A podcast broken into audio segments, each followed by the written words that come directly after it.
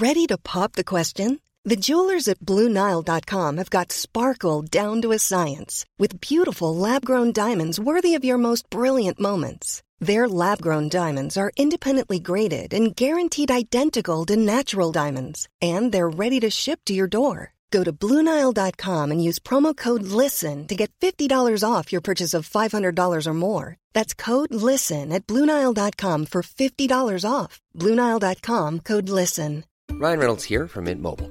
With the price of just about everything going up during inflation, we thought we'd bring our prices down. So to help us, we brought in a reverse auctioneer, which is apparently a thing. Mint Mobile unlimited premium wireless. Ready to get 30, 30, bit to get 30, bit to get 20, 20, 20, bit to get 20, 20, bit to get 15, 15, 15, 15 just 15 bucks a month.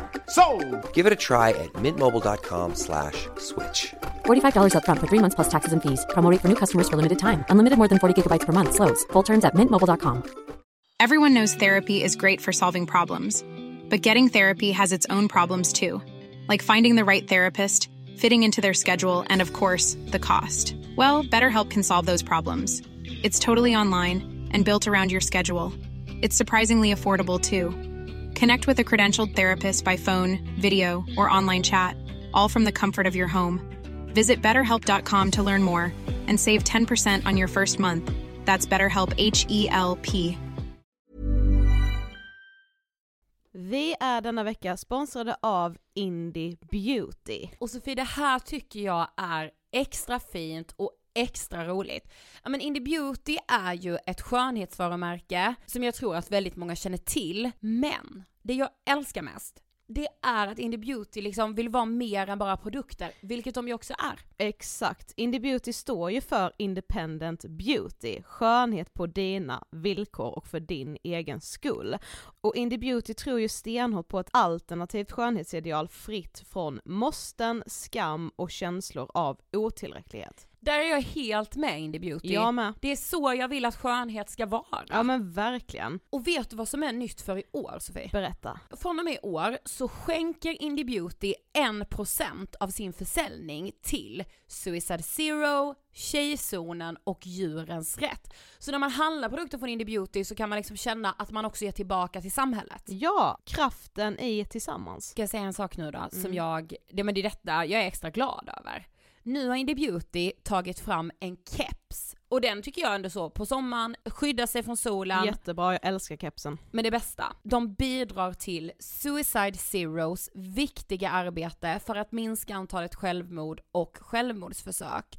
Så för varje såld keps så går hela vinsten, 100 kronor, direkt till Suicide Zero. Då kan man liksom göra nytta både för samhället och sin hud på en och samma gång. Ja, och kepsen kostar 169, men alltså hela vinsten går då som sagt till Suicide Zero.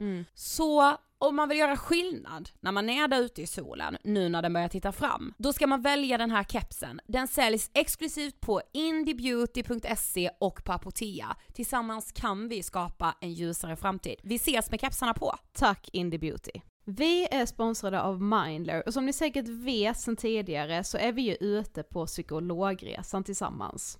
Men hur vet man egentligen när det är dags att söka hjälp? Ibland uppstår saker i livet som kommer utmana oss och kännas tufft. Det mesta självläker vi oss igenom, för vi är menade att ta oss igenom en viss mängd påfrestningar. Men ibland behöver man professionell hjälp för att ta sig ur jobbiga perioder i livet. Men vart går då gränsen? Vad är en del av livets skavighet och när är det läge att söka hjälp? Det sägs till exempel att stress är farligt, men att också kan vara bra. Alla sover dåligt ibland, så när har man egentligen sömnproblem? Ångesten kommer väl krypande för de flesta någon gång. Så när ska man se ångesten som outhärdlig? Hur vet jag? Med oss som psykolog har vi såklart min gamla psykolog Linnea Seidbrant. Men Linnea, vad är egentligen utmattningssyndrom? Utmattningssyndrom är en konsekvens av svår och långvarig stress utan möjlighet till återhämtning. Vi är ju då skapta för att klara av stress, men vi behöver också återhämtning. Om du utsätts för för mycket stress under en lång period utan att du får till den nödvändiga återhämtningen så kommer kroppen till slut att säga ifrån. Och det är faktiskt så att alla har en gräns. Du kan drabbas av en rad fysiska eller psykiska besvär som trötthet, sömnproblem, hjärtklappning, besvär från magen och tarmarna och mycket annat. Och det här är ju då varningssignaler och tecken på att du kan behöva göra någonting åt din situation. Annars så kan besvären utvecklas till att du mår så dåligt på sikt att du blir psykiskt och fysiskt utmattad. Ladda ner Mindler till din telefon och läs mer på mindler.se. Hej, en normal kille. Vill träffa unga tjejer, 13 till 18 år, för erotiska tjänster. Avsugning, stripp, en snabb i sitt provrum. Vad ställer du upp på? Välutbildad, välvårdad, frisk och fräsch man på 45 år söker någon som kan tänka sig att hyra ut någon väldigt ung tjej till mig eller kan vidarebefordra kontaktuppgifter och information. Söker förälder med dotter på runt 15 år. Oskuld och villig suga och bli nedsprutad i ansiktet samt knullad utan kondom medan du håller henne och tittar på. Hör av dig. Du lyssnar på Ångestpoddens serie Vi måste prata om prostitution. Och idag fortsätter intervjun med Simon Häggström från Stockholmspolisen.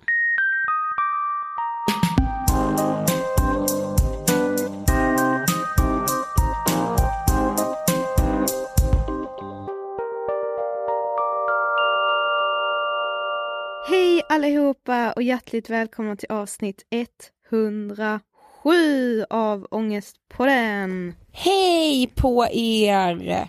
107. Ja, och idag fortsätter ju som vi sa förra veckan intervju med Simon Häggström.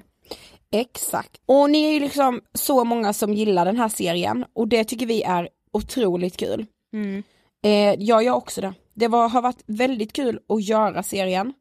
Mm. Eh, och jag är, alltså jag vågar säga Sofie ändå att jag är så här jättenöjd med resultatet än så länge. Ja, stolt skulle jag vilja säga. Ja, eh, och det ni hörde i början, tre män som läste, ja men typ som så här kontaktannonser, de vill bli eh, kontaktade med de här olika typerna av eh, sexuella tjänster eller vad man ska säga och det här utdraget kommer alltså också från Simon Häggströms bok eh, Skuggans lag, en spanares kamp mot prostitutionen.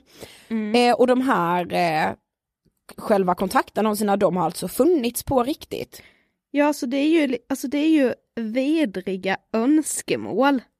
Ja men det är så här, vem ber om att några föräldrar ska liksom ta med sin dotter och då ska den, den här mannen då få ha sex med henne samtidigt som föräldrarna tittar på. Mm. Vad är det här, alltså för mig är det så här, de här annonserna, de är så sinnessjukt rubbade.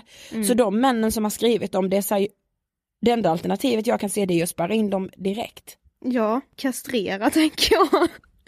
Alltså grejen är att man har ju förstått nu liksom när man, när vi har träffat liksom både Lise och Simon och de andra som också kommer vara med i poddserien, att det finns så sjuka sexfantasier. Mm. Och man blir liksom, men, men man blir bara så jävla mörkrädd. Ja alltså det är så här bara wow wild and crazy, alltså det är inte så, alltså det, det är så obehagliga saker. Eh, och ni kommer få höra mer om det här i, under seriens gång. Men, men i alla fall, de här tre, alltså jag, usch. Och tack till killarna som läste in. Ja, Det är såklart inte de som har skrivit dem själva. nej absolut inte. Men alltså jag vet inte ifall det är så att man är så extra uppmärksam på saker som man ser i sociala medier nu bara för att vi håller på med det här. Mm. Men det kändes typ som igår, alltså det är tisdag nu när vi poddar det här, Ja. men igår så bara såg jag massa sjuka saker som uppdagades i sociala medier. Mhm. som hade ändå lite med detta att göra för att det var män som hade en helt fruktansvärt nedvärderande syn på kvinnor. Ja men jag vet, det första du tänker på erkänn, det är det här bandet Mm, som hade en spelning på en nattklubb nå- någonstans i Sverige. mm, Och då har det fångats på film när den här ena bandmedlemmen, en man, eh, tar, alltså han greppar runt en kvinnas typ nacke nej men han har så här runt, runt huvudet liksom. Mm. Och trycker hennes ansikte mot sitt eget kön. Mm. Uppifrån scenen gör han detta. Uppif- ja precis. Och för mig, nej men jag blir så mörkrädd och jag undrar bara vad liksom, vad rör sig i huvudet på en sån människa? Ja, Jag vet inte, alltså det un- jag undrar verkligen det också. Sen så såg jag en annan sak. Då var det så här, det, det uppdagades typ för ett tag sedan eh, om en, en krögare och en festfixare i Göteborg som hade våldtagit väldigt många unga tjejer. Mm. Eh, och då var det så här ett videoklipp på Expressen där de pratade lite om detta och sa nu har de blivit dömda och så. Aha. Eh, och då hade de även fått till så här, typ telefonintervjuer med de här båda dömda männen. Okej. Var på den ena tycker att det är jättedumt att de har blivit dömda eh, på grund av att det har funnits en bild på en livlös tjej i den ena mannens telefon. Då är livlös, var hon död? Nej men alltså hon var så här, hon var, hon var typ drogad och jättepåverkad av alkohol. Usch, Som ja. var däckad liksom. Men de menar ju att de inte har gjort några våldtäkter och att tjejen har varit med på det här. Ja. Eh, och den andra mannen, alltså han säger verkligen ordagrant, jag tycker att detta är orättvist. Alltså han tycker att det är ett onormalt hårt straff som han har fått för att han tycker inte att någonting stämmer fastän bevisen säger, säger att de liksom har haft sex med unga tjejer som har varit liksom drogade och så påverkade av alkohol att de liksom inte, alltså de har inte varit vakna under sexakten. Usch, alltså det är ju så jäkla obehagligt. Ja. Och så här, "Ah, jag tycker att det är orättvist. Nej, vet du vad? Det är absolut inte orättvist. Däremot tycker jag att det är lite lite. Mm, Ja. Med tanke på att då, tjejerna har ju liksom en livstid, kommer de få bearbeta och gå igenom det de har varit med om. Ja för det sa han också, han bara så mitt livsverk har ni förstört nu, liksom att han kommer ju aldrig kunna driva sina krogar längre, han får typ sälja dem. Polisen drog ju in hans alkoholtillstånd på alla de här krogarna när det här uppdagades och han bara, "N- mitt livsverk, det här är mitt livsverk som förstörs. Man Ja bara, varsågod, det är du själv som Ja. har serverat det. det är ju inte vi som förstör det liksom, det är du själv. Ja. Helt otroligt. Usch, jag är så himla trött på, eller så trött på, ja vem är inte det, men förfärad över liksom Alltså hur mycket män objektifierar kvinnor hela Mm. tiden. Mm. Jag ser det överallt. Mm. Ja det är ju hela tiden så här på Twitter, det såg jag med igår så här, någon kille som hade skrivit liksom både det ena och det andra till en tjej vad han ville göra med henne och han ville, åh, gillar du det här i sängen och alltså du vet det var så här skitäckliga saker. Och Mm. hon svarade inte. Och sen så var det också en printscreen då när han har bara sagt, ah varför svarar du inte, jag ser att du har läst. Och hon bara, ja ah, jag har läst allt och skickat detta vidare till din mamma, till din syster, till din flickvän och jada jada jada, typ så här. Mm. Och då blir han skitförbannad, han bara åh du har förstört mitt liv! Ja, men alltså det, så ofta som jag ser det hos män, Ja. så här, de gör en handling och sen så när man då så här bara okej, nu har du gjort det här, när, när de blir tvungna att stå för det, då är det så här, du har förstört allt, du har förstört mitt liv. Nej, vet du vad, det är du som har gjort det. ja men då är det liksom synd om dem. Ja, Helt otroligt.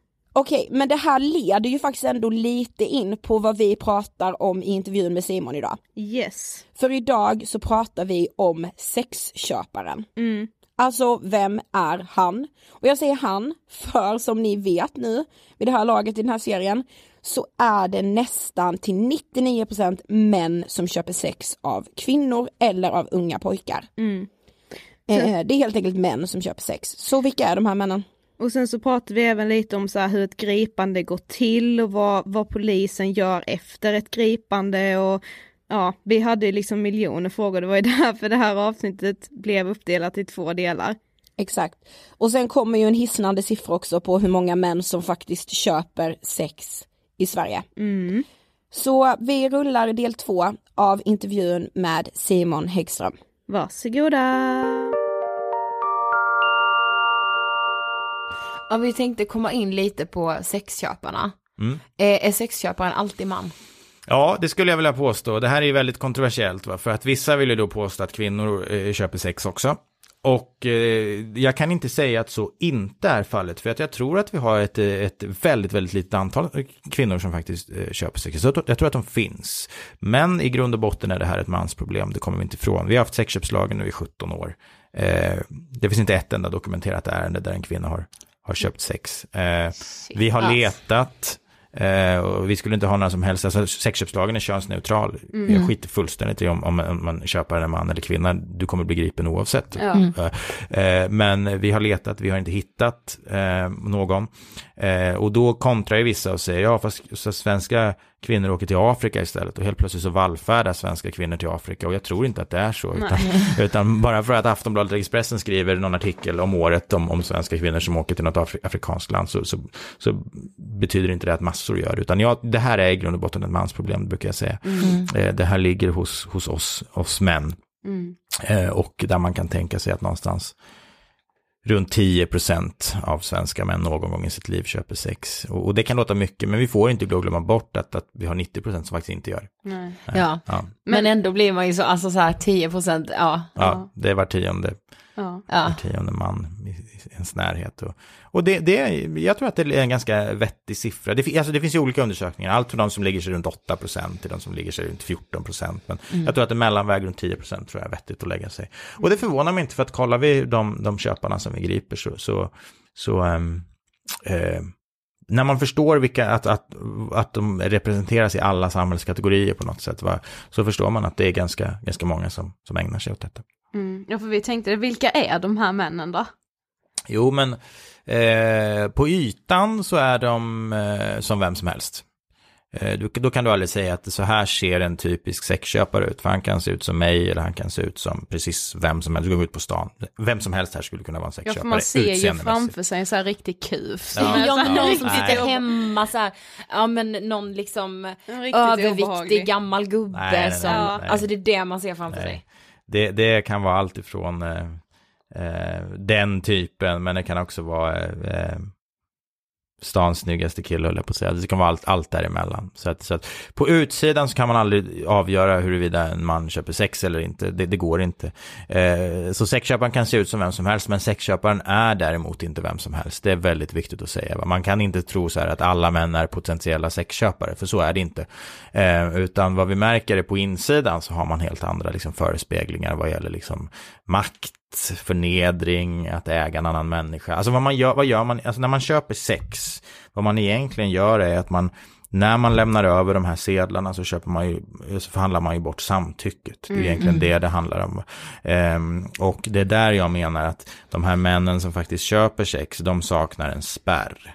Eh, en spärr som 90% av, av män i Sverige faktiskt har. Och det är att man kan förstå att okej, man kan kanske på teoretiskt plan tänka att ja, köpa sex skulle jag kanske kunna tänka mig göra om det vore på lika villkor och alla liksom båda är med på det. Men så förstår man ju liksom, fast jag, vad gör jag när jag lämnar de där sedlarna? Ja, Mm. det är ju det här att då är det helt plötsligt inte ömsesidigt mellan två parter, utan jag har ju faktiskt, någon har ju faktiskt sex med mig som egentligen inte vill. Mm. Eh, Men, men, men, men gör det på grund av att han eller hon får de här sedlarna. Och där slår det i en spärr, för då förstår de flesta män att, att, och människor förstår att ja, det finns såklart en anledning till att det blivit så här. Det finns någon form av förklaring och det kan vara liksom fattigdom, sexuella övergrepp och så vidare. Mm. Men så har du de här, ja, kanske ungefär då 10 procenten som, som, som jag tror egentligen är mycket väl medvetna om vad det är de gör. Och att de här kvinnorna har ett liksom trasigt förflutet och så vidare, men som skiter i det. För- Men för- det känns som att det är det de tänder på. Alltså de tänder på att de har den makten att så här, nu har jag köpt dig så nu bestämmer Mm. jag över dig. Det är inte ett samtycke men jag får ändå göra vad jag vill. Ja, och det, det är precis det du säger. Va? Att, att, alltså, jag tycker jag märker tydligt att de här männen kan vara mycket väl medvetna om vad det är de gör, eh, men deras behov av att tillfredsställa sin egen liksom, sexualdrift väger tyngre än kvinnans Ja. väl, välbefinnande, om man säger så. Mm. Och, och för vissa då, så, så för då, i synnerhet de som är väldigt präglade av det här med makt och dominans och så vidare, förnedring, så blir det här en sexuell trigger också, där, Mm, man, precis. där man kan faktiskt gå igång på makt, maktförhållandet. Men alltså finns det några speciella så här, åldrar på de här männen? Alltså är det någon grupp som ni ser att bara, ja men den här åldern, då köper man sex? Alltså den yngsta är 15 som vi har gripit, den äldsta är 91. Så att det är liksom, allt däremellan. Men, Ja. men eh, vad vi har märkt på, på, alltså den genomsnittliga sexköparen är väl fortfarande mellan någonstans mellan 30 till 50. Mm. Eh, men vad vi har märkt de senaste åren, eh, också någonting som jag skriver en del om i boken, är att vi har märkt att, alltså när jag började jobba med det här eh, så hette alla sexköpare så här Sven, Bertil eller Åke och var 50 plus. Det, men, men bara på de senaste åren så har vi märkt att åldern på sexköparna har rasat. Och att vi griper eh, ganska unga killar mycket oftare nu än vad vi gjorde förr. Det går ju knappt en vecka utan att vi griper liksom ja, 15, 16, 17, 18, 19, 20. Eh, där kring. Och, och det är... Eh, det är eh, ganska oroväckande tycker jag. Mm. Att, att, att, i, I den åldern liksom så, eh, ja, att man börjar köpa sex i den åldern. Jag ska inte säga att jag förstår, men, men, men, jag, men jag kan ändå liksom, det är lättare att relatera till eh, Bertil, 60 år, som har varit gift, i, i, i 30 år Mm. och, och köper sex vid sidan om. Alltså, jag, jag ursäktar inte honom på något sätt, men det är lättare att förstå Mm. än liksom Jocke, 20 bast Mm. som liksom går på Stureplan och, och lever ett ganska vanligt liv som köper sex. Det, det är på något sätt det är helt svårare- ofattbart för mig. Ja, Ja, det det är mycket svårare att förstå. Ja. Så, ehm, Men vad tror man, har man så här någon tanke om varför det har sjunkit i åldern? ja, vad jag vet så, så har det i Sverige inte gjorts någon sådan eh, eh forskning. Eh, jag kan ju bara utgå ifrån det jag ser i mitt arbete, utan, och det är inte på något sätt eh, underbyggt av någon form av, av, av eh, forskning eller liknande, men, men vi ser väldigt tydligt att när vi, alltså när vi griper en man som köper sex, då tar vi ju liksom mobiltelefon, dator och så vidare i beslag. Och, och jag brukar säga det, ge mig din mobiltelefon så kan jag få en ganska god uppfattning om hur ditt liv ser ut. Mm. Eh, eh, och där har vi märkt en väldigt, väldigt stor eh, konsumtion av pornografi. Mm. Eh, som är ganska kontroversiellt att prata om i Sverige, har jag märkt.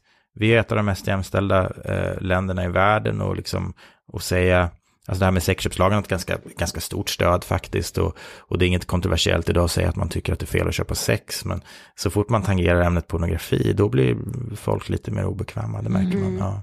Och jag tror ju på något sätt att Alltså nu är det väl vikt- viktigt för mig att säga att jag säger inte att bara för att man konsumerar pornografi så är man en potentiell sexköpare. Det är inte det jag menar här. Men eh, jag tror ju så här, om nu genomsnittsåldern för att, för att börja titta på porr är 11-12 år typ. Eh, och man tar in någonting i väldigt, väldigt hög utsträckning så tror jag att man blir påverkad av det. Mm, och, och, och pornografin som den är utformad idag eh, med, med mycket inslag av, av våld och förnedring och så vidare tror jag inte är hälsosam. Nej. Nej. Det Eh. blir ju, man får ju en fel bild av kvinnan liksom, eller man får ju skev kvinnosyn känns det som. Precis, och vilka kvinnor går man då till när man vill förverkliga det man har sett på film? Jo, Mm. man går ju såklart till dem som, som inte har råd eller inte har möjlighet att tacka nej. Mm, och det är ju de precis. här stackars kvinnorna från Rumänien. Mm. Men eh, alltså kan inte du beskriva ett vanligt gripande? Eller alltså hur kan det gå till? För det måste väl ha gått, eller så här, måste man ha börjat ha sex för att ni ska kunna gå in och... Ja, Klippa. egentligen inte. Eh, sexköpslagen är ju så, alltså, alltså om du, om du nu säger att, att eh, någon av er ska köpa sex, va? då är det så här att då, då är det tre stadier som är, som är straffbara. Dels att, dels att köpa sex, det vill säga det som du säger att man faktiskt påbörjar Mm. sex. Man har betalt och påbörjat sex, ja då är det ett fullbordat brott som man brukar prata om. Men grejen är att bara när du tar upp telefonen och ringer och, och bestämmer tid och plats och pris, då redan där blir det egentligen kriminaliserat, kan man säga förenklat. Mm. För att försök till köp av sexuell tjänst är också straffbart. Alltså man har valt att straffbelägga det här brottet även på försöksstadiet. Eh, och säg att, eh, ja, ni hade hjälpt varandra att köpa sex. Eh, någon av er kanske inte pratar svenska.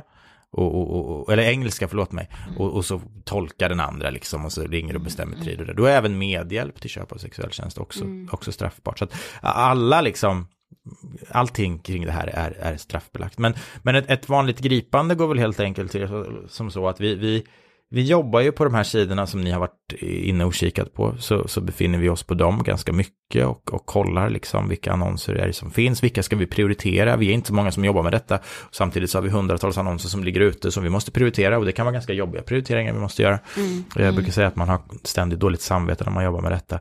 Eh, och, och då kan exempelvis en sån prioritering vara att vi hittar en annons där en, en kvinna ser väldigt ung ut.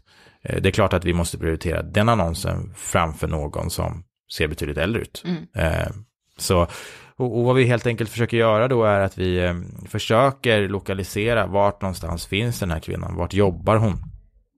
Eh, och utifrån det åker vi ut på fältet och, och, och vi är alltid civilklädda och sådär. Så inleder vi spaning mot, mot den här lägenheten då exempelvis.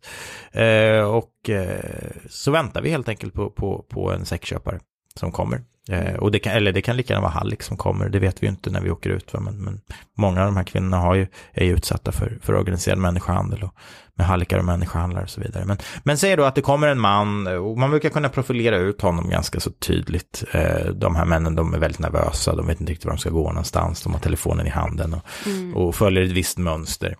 Och så går han in i den här lägenheten och eh, ja, normalt sett, alltså, vad är det genomsnittliga tiden för ett samlag i Sverige är mellan 3 till 7 minuter, så att de här sexköpen brukar inte gå så, ta så jättelång tid kan man säga. Eh, 20, 25, 30 minuter senare så kommer han lämna lägenheten och då kommer vi gripa honom. Eh, och sen får vi jobba utifrån det eh, där han eh, grips eh, och eh, normalt sett så förs han inte till polisstationen utan vi har klart ärendet ute på fältet. Och sen går vi in till kvinnan då och håller ett, ett eh, förhör med henne. Hon betraktas vara vittne i det här. Så att det blir ett Mhm. vittnesförhör. Mm. Mm. Och så får vi se, alltså många av de männen vi griper väljer att erkänna brottet. Mm. Eh, just på grund av att det här är så skambelagt brott och man vill inte hamna i, det, i, en, i, i, i rättegång. Och då har vi möjligheten då att det här är, det är så låg, låg påföljd, det är bara bötesbrott då. Så att om man erkänner brottet så har åklagaren möjlighet att skicka ut ett strafföreläggande, det vill säga böter, utan att ta det till rättegång. Ja, okej. Eh, men om man däremot förnekar, då, då är möjligheterna eh, ganska stora att man kommer, att, att åklagaren kommer väcka åtal och så blir det en rättegång Mm. istället. Och just där, därför blir det så att många väljer att erkänna för att man vill inte ta risken att hamna i en, i en, i en rättegång. Men vadå, det finns ändå de som förnekar? Absolut. Men Absolut. vad säger de Ja, då? det Ja. så här Nej, men det- Vad finns ja. det att säga? Nej, men man har varit på massage eller man har varit och tagit en fika, eh, man har varit och hälsat på en kompis och man har alla möjliga förklaringar. Den här klassikern är att jag varit och hälsat på en kompis, jaha, ja, hur länge har ni känt varandra? Ja, i tre år, okej, vad heter hon i efternamn? Ja, det vet jag inte. Alltså Ja. det är ganska enkelt att, att ta koll på de, Ja. de, de historierna sådär, så att, eh, eh, ja. Men, men har ni tystnadsplikt? Alltså vi tänkte typ så här om, om ni griper en eh, man som har fru och barn, berättar ni för frun då? Eller så här, måste ni vara tysta? Det känns ju liksom som att man vill Ja. berätta Ja. för alla, bara kolla svinet. Ja, just det, precis, man vill ju ja. hänga ut dem. Ja, det där får jag skriva lite om i boken om ni kommer ihåg när jag går på ICA och, och, Ja, och handlar. Ja. Eh, så, så ställs jag ju öga mot öga med en man som jag har, har gripit för sexköp och han kommer dit med, med sin familj. Eh, Mm. och det blir lite så här, ja, awkward om man säger så. eh, men nej, vi har, vi har tystnadsplikt. Vi har inte någon som helst rättighet att, att, att ringa och berätta för flickvännen, sambon eller frun. Eh, utan eh, de flesta som grips för sexköp, de, de, eh, eh, det kommer aldrig fram till familjen. För att de är smarta, de erkänner brottet och så väljer de att byta adress. Mm. Kanske fixar en postbox eller någonting så att Ja, det kommer du inga skrev brev ju hem. även om, det var någon som hade bett att ni skulle skicka böten till hans företag, men det hade Just det. kommit hem istället, Ja, för då det, hade ni det, precis. förstört hans liv. Ja, Man ja, bara, men ja. tänk dig för nästa gång. Ja, verkligen. Nej, men så det där är, det där är jättevanligt. Eh, det enda gången, alltså säga, man... Eh, det, det kommer fram är väl typ exempelvis om man är i någon form av, vad ska man säga, om man är känd på något sätt. Eller säg att man, säg att man är offentlig på något sätt, eller man, man är vd för ett ganska stort företag och så vidare. Mm. Att man har någonting som journalisterna är intresserade av, eh, då skrivs det ju ganska mycket om det i massmedia och sådär. Eh, det, det, då, då, då brukar man också ringa och liksom konfrontera arbetsgivare eller, eller personen själv. Och så då, då kommer det ut. Mm. Eh, eller man har ett känsligt jobb och man är polis eller man är kanske präst eller läkare och så vidare. Då, då kan, kan media också skriva om det. Men, men alltså, den genomsnittliga sexköparen eh, One size fits all seems like a good idea for clothes until you try them on. Same goes for healthcare. That's why United Healthcare offers flexible, budget friendly coverage for medical, vision, dental, and more. Learn more at uh1.com.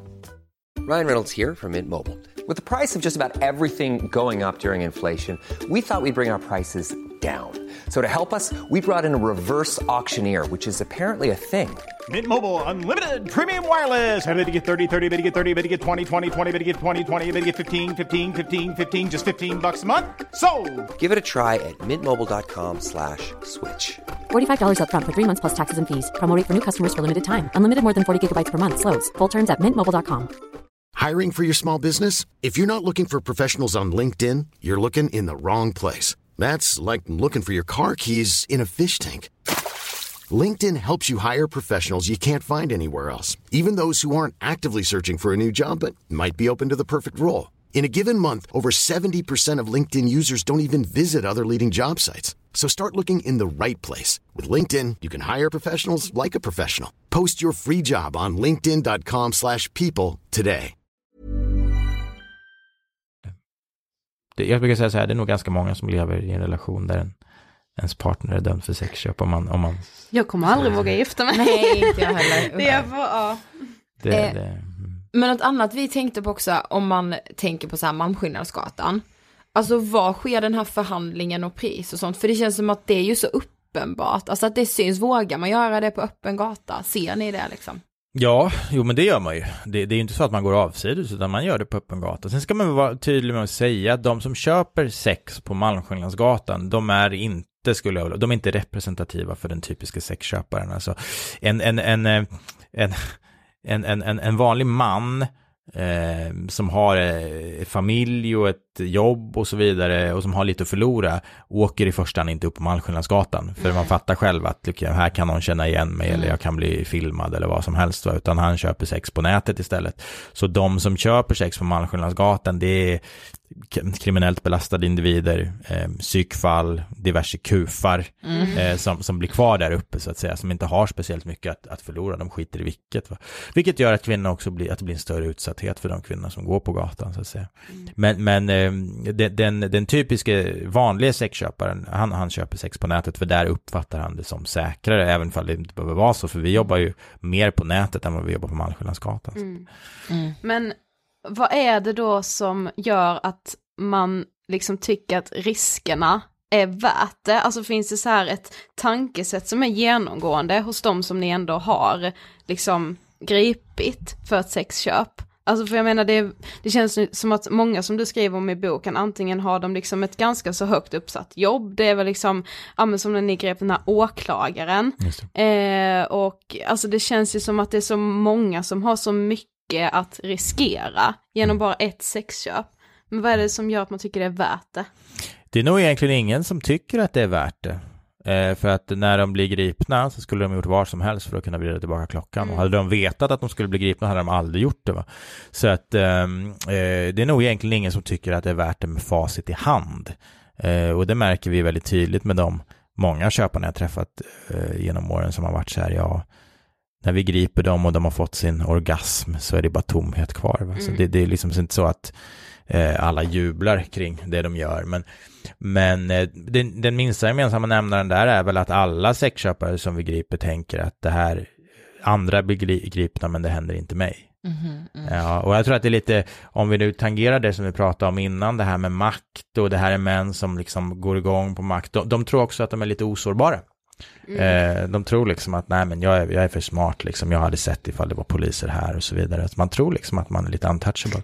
Och sen så står vi där när man kommer ut och då, då går livet i, i kras. Så ehm, nej, andra blir gripna men inte jag. Det är väl lite så.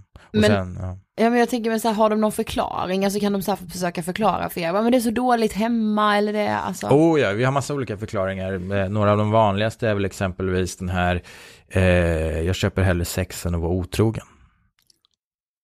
Men vad är va? skillnaden? Ja. Ja, Ja, det är väl ganska- ännu värre liksom, alltså. Ja, det, det där är ganska intressant för att eh, eh, man, man resonerar ju helt enkelt som så att om man lever i en relation då så, så vill man inte vara otrogen. Alltså man vill inte, alltså på, på ett mer traditionellt sätt att man har en aff- affär på någon på, på kontoret eller Mm. att man är ute på krogen och liksom gör ett snedsteg eller vad det nu är. Mm. Det tycker man är otrohet.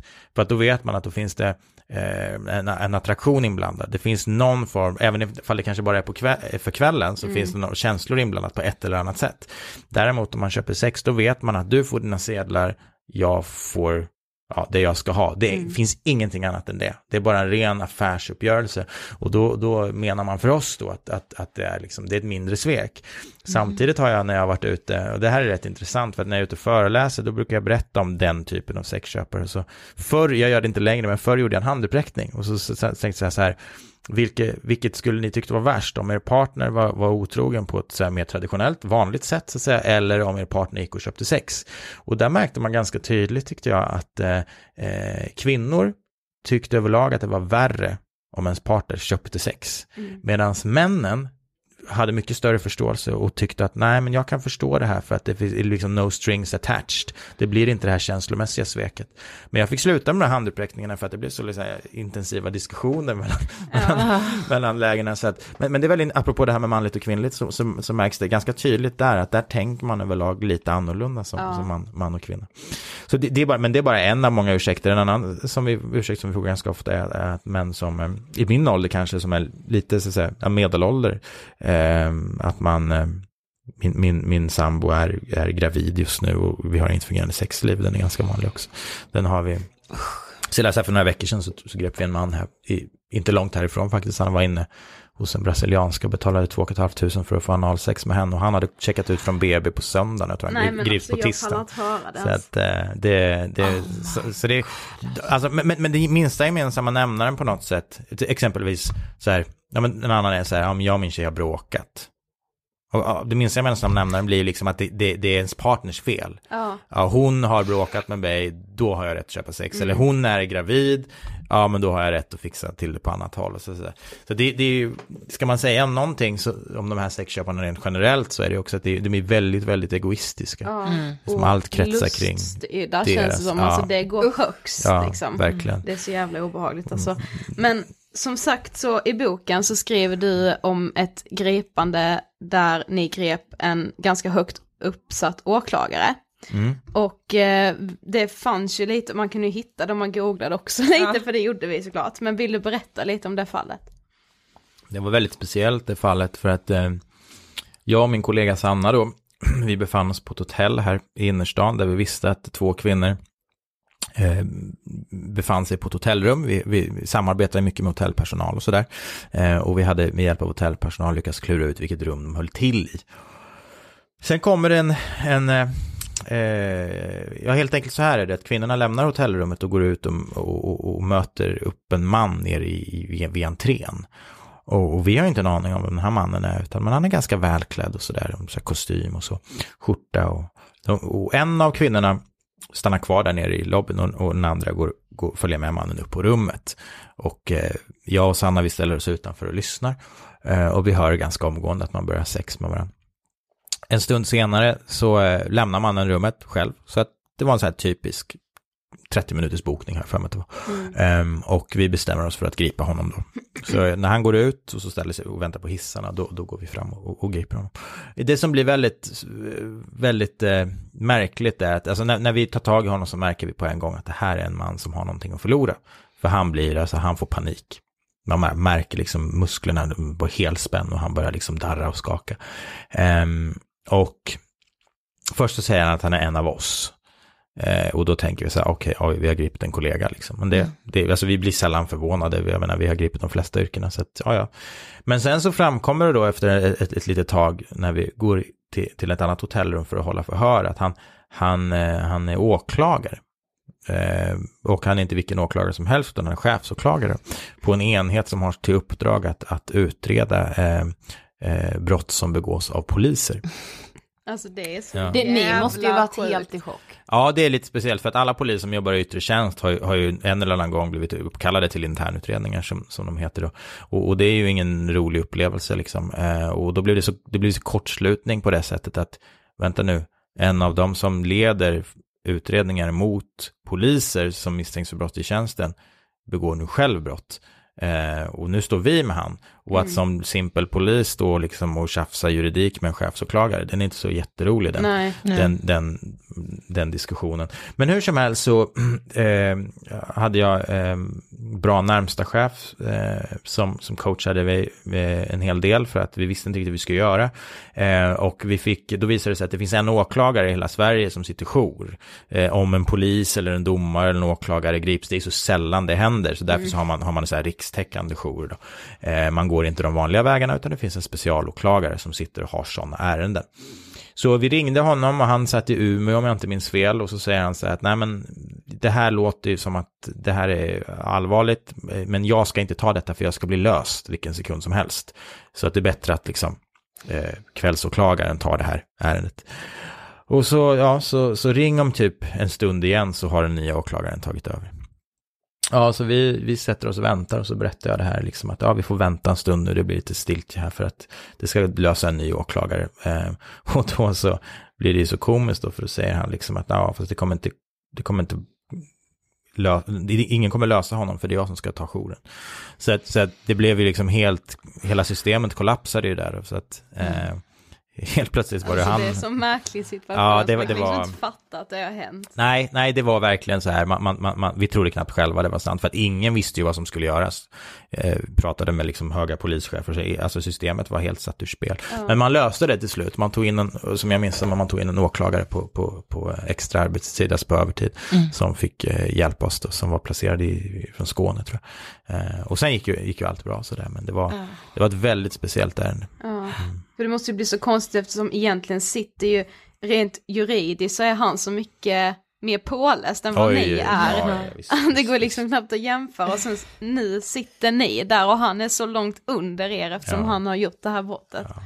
Och sen var det så här, han, alltså det var ju, han försökte få oss att liksom släppa honom och övertala oss till liksom att vi skulle se mellan fingrarna och sådana här saker som jag tyckte,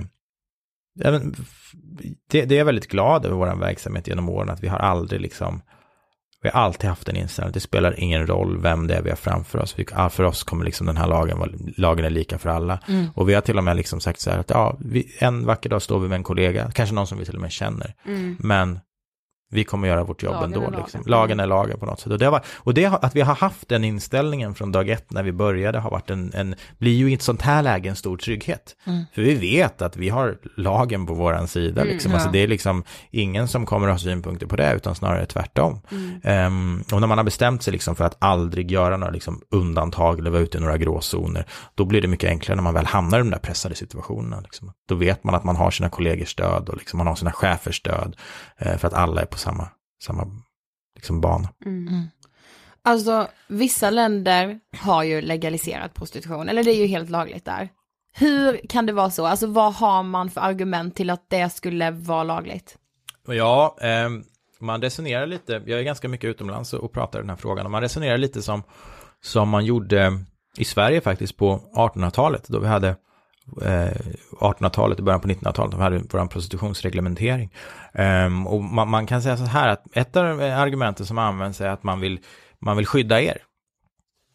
Alltså er vanliga kvinnor. Mm. Eh, och man pratar liksom om prostitutionens nödvändighet på något sätt. Att om män inte får köpa sex, då kommer vanliga kvinnor bli, bli utsatta för sexualbrott och våldtagna. Eh, om liksom män inte får göra av med sin sexuella frustration. Och man brukar använda Sverige som ett exempel faktiskt, som man brukar få, få bemöta. Och det är att, ja, kolla vad som har hänt i Sverige. Ni har kriminal, alltså, ni låter inte män köpa sex längre och kolla på er våldtäktsstatistik, den har skjutit i höjden. Eh, så att, så att, eh, att det- ja. ja, Så, så det, det, man, man lever kvar, alltså vi får inte glömma bort att vi, vi internationellt sett så har vi faktiskt kommit väldigt långt vad gäller jämställdhet och sådär faktiskt. Det, det är kanske lätt att glömma det. Mm. Man, många gånger så kan man i Sverige, vi fokuserar mycket på liksom det som alltså, saker som vi kanske inte har kommit så långt som vi önskar. Mm. Eh, men ser man i en internationell kontext så har vi faktiskt kommit väldigt långt. Och det märks i synnerhet på, på synen vad gäller prostitution. Mm. Faktiskt. Men sen så har, har man ju också andra argument som, som är, eh, att man tror att, alltså man har, man säger att man vill skydda de här kvinnorna. Och genom att, att, att, att göra det lagligt så har vi bättre förutsättningar att skydda de här kvinnorna som de får vara på liksom lagliga bordeller och så vidare. Och, och då kan vi lättare kontrollera den här verksamheten. Det är också sådana kraftiga argument som man använder men som har visat sig fått en hel omvänd effekt. För du kan Mm. inte säga till, till organiserad brottslighet att varsågod, här får ni en legal arena att verka på. Mm. Eh, det är helt okej. Mm. Eh, utan utan det, det visar ju sig snarare att, att, att antalet mord och antalet våldsbrott är betydligt högre mot, mot eh, de som hamnar i prostitution i länder där det här är lagligt. Mm. Men nu har vi ju mest pratat om hur det ser ut i Stockholm och så här. Men hur ser det ut runt om i Sverige, alltså så här i småstäder liksom. Vi kommer ju själva från en Mm. ganska liten stad, Karlshamn. Mm. Hur ser det ut där liksom? Nej, men jag, jag kan ju bara relatera till, för några månader sedan så var vi här i och biträdde polisen i Jönköping. Jag menar, Jönköping är inte en jättestor stad. ehm, och eh, på tre dagar griper vi 13 män som köper Jaha. sex. Ja. Så att, eh, och det är väl inte så, alltså jag tänker så här, människohandlarna vet ju att, att de, de, de vill göra högsta möjliga förtjänst till minsta möjliga risk. Mm. Det är det, så de resonerar. Och, och det är klart, i, ett, i en stad där det finns prostitutions, en prostitutionsgrupp, då, då eh, är det en stor risk för dem. Och, och det märker vi ganska tydligt att man har börjat förflytta kvinnorna ut till mellanstora svenska städer just på grund av att där får man vara i fred. Mm. Det finns en absolut en efterfrågan, det finns en marknad, men det finns inga polis som jobbar med detta. Och detta tror jag blir en av, en av eh, svensk polis stora utmaningar faktiskt, att, att eh, eh, i de mellanstora svenska städerna faktiskt börja arbeta med detta också. Eh, så det här finns över hela landet. Många vill tro att det bara är ett storstadsproblem som Mm. finns i Stockholm, Göteborg och Malmö, men så är det absolut inte. Eh, du kan hitta, jag menar, jag var i Västervik här i somras tror jag, då, då skulle prata om en bok och då, då veckan innan så hade liksom eh, hotellen larmat om att det satt nigeriansker eh, i lilla Västervik. Liksom. Så, att, så att det finns överallt och sen så eh, får jag inte tala om ungdomar som hamnar i detta, alltså svenska pojkar och flickor, där ser vi också, det finns över hela, hela Sverige.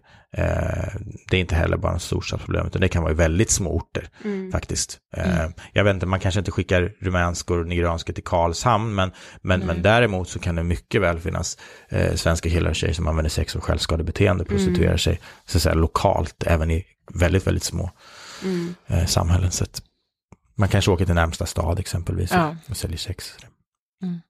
Alltså det sista vi tänkte på är, vad tycker du man ska göra om man misstänker att någon i ens närhet säljer sex? Alltså om man, har, om man är kanske ganska ung och inser att min tjejkompis säljer nog sex. Alltså bara hon har ju råd att göra saker som hon Mm. kanske inte borde ha.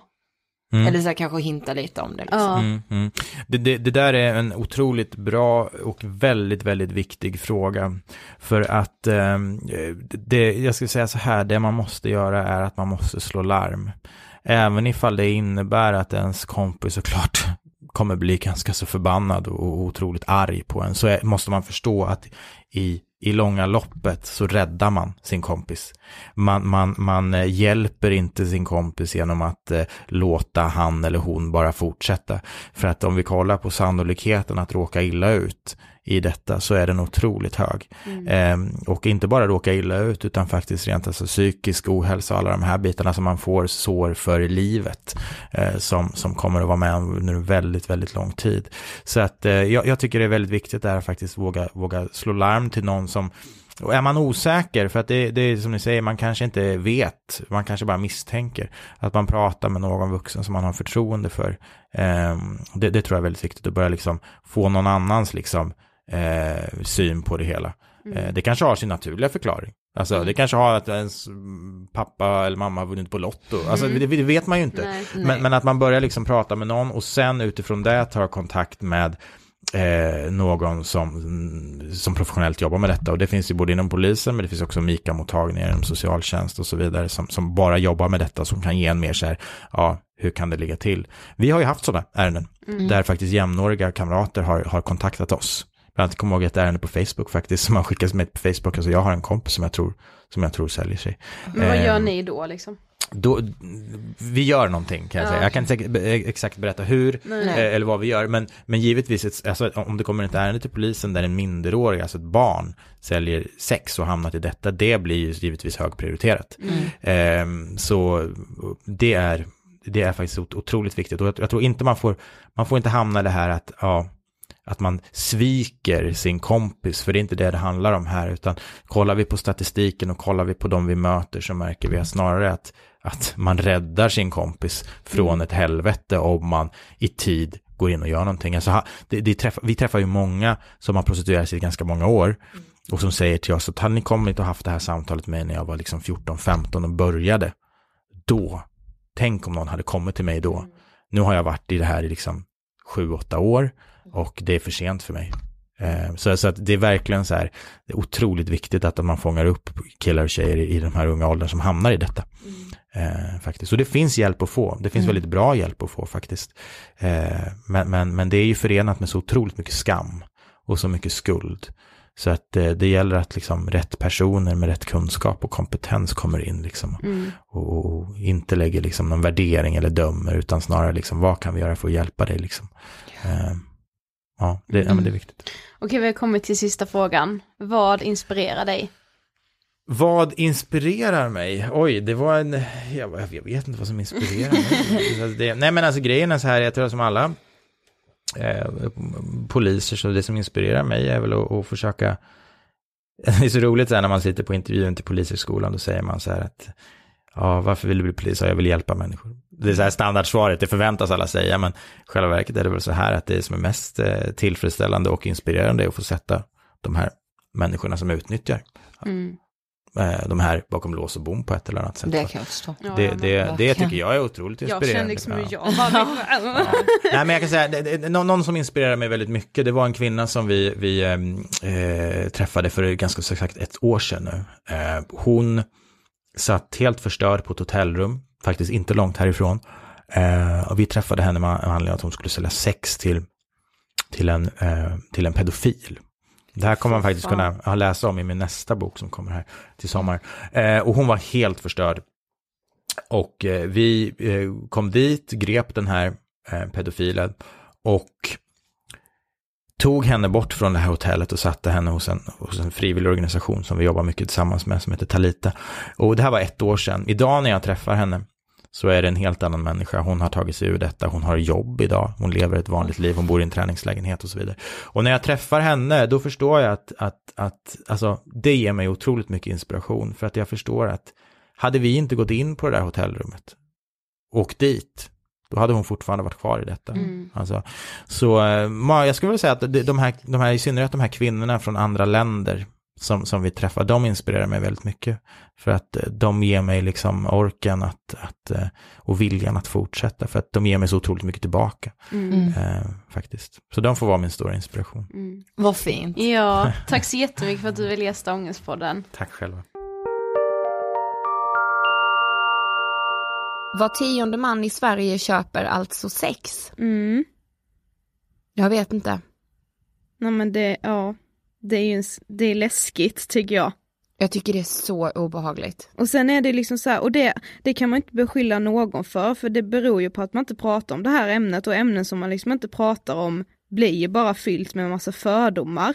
Men som vi säger i intervjun, man har ju liksom, man har ju ändå en bild av hur en sexköpare ser ut. Ja men det har man ju, alltså det kan man ju liksom inte komma ifrån. Nej. Man ser någon ensamvarg så här Mm. eh, gammal gubbe liksom. Mm. Som inte kan få sex på något annat sätt. Alltså det Precis. tror jag ändå så här gemene, gemene man har som Mm. bild. Mm. Så när Simon då bara, nej men jag skulle, det skulle lika gärna kunna vara den snyggaste killen på stan. Man bara, Ja men det har jag ändå insett genom den här seriens gång så här. Det kan vara vem som helst. mm, Alltså vem som helst. mm, Det är verkligen så här hisnande siffror tycker Mm. jag. Men serien fortsätter. mm, Och nästa vecka så kommer det handla ännu mer om sexköparen. mm. Då går vi lite djupare in och liksom bara pratar om själva köparen. Precis, vi blev liksom så intresserade av vad som driver de här männen till att, ja men som, som vi pratade om med Simon så här, männen köper sig ju rätten till, alltså de, de köper ifrån sig ansvaret på något sätt. Mm. Och liksom vad som driver de här männen, trots att man ofta såklart vet att så här, det här är mycket, mycket utsatta kvinnor i Mm. sam, samhällets liksom lägsta skikt. Och ändå så är man benägen att betala de här kvinnorna för att få utlopp för sina sexuella fantasier eller ja men för sin sexuella drift. Mm. Eh, så vi, vi går in mer på det nästa vecka. Ja, för jag, det tyckte jag var en väldigt intressant fråga och den kan man ju liksom diskutera med sina typ vänner och så här, men Simon berättade det om när han typ har föreläst, att han hade den här frågan att, men skulle du hellre, vad tycker du är värst om din partner har varit otrogen eller om din partner har köpt sex? Och där visade det sig att kvinnor har en, oftast en helt annan bild än vad män har i Ja. den, just den frågeställningen. Det säger ändå någonting. Mm. Eh, hjälp oss sprida den här serien. Alltså vi tycker att det här ämnet, alltså det är så lågt prioriterat överallt. Man lyfter inte på locket. Det är ett jätteproblem. Mm. Och jag vet inte, jag, jag tycker liksom att de här kvinnorna om inte annat förtjänar liksom, de förtjänar att få höras på något sätt. Även om de som säljer sex just i detta nu eh, inte kommer att medverka i Ångestpodden så förtjänar de ändå att genom det här på något sätt få höras. Alltså fattar du vad jag menar Sofie? Ja men det är ju som vi liksom säger med, med mycket andra ämnen också, att alltså pratar man inte om dem så, så blir det bara massa fördomar kring ämnet och då det är så många människor som kan liksom bli utsatta för fördomar som verkligen inte förtjänar det. Exakt. Och även ett stort, stort tack till dig Simon som har gästat Ångestpodden och eh, för din bok som har inspirerat oss väldigt mycket att göra den här serien. Ja, alltså stort tack. Nästa vecka kommer som sagt del fyra av serien och tills dess så får ni ha det så bra. Ja, vi hörs. Hejdå! Hejdå!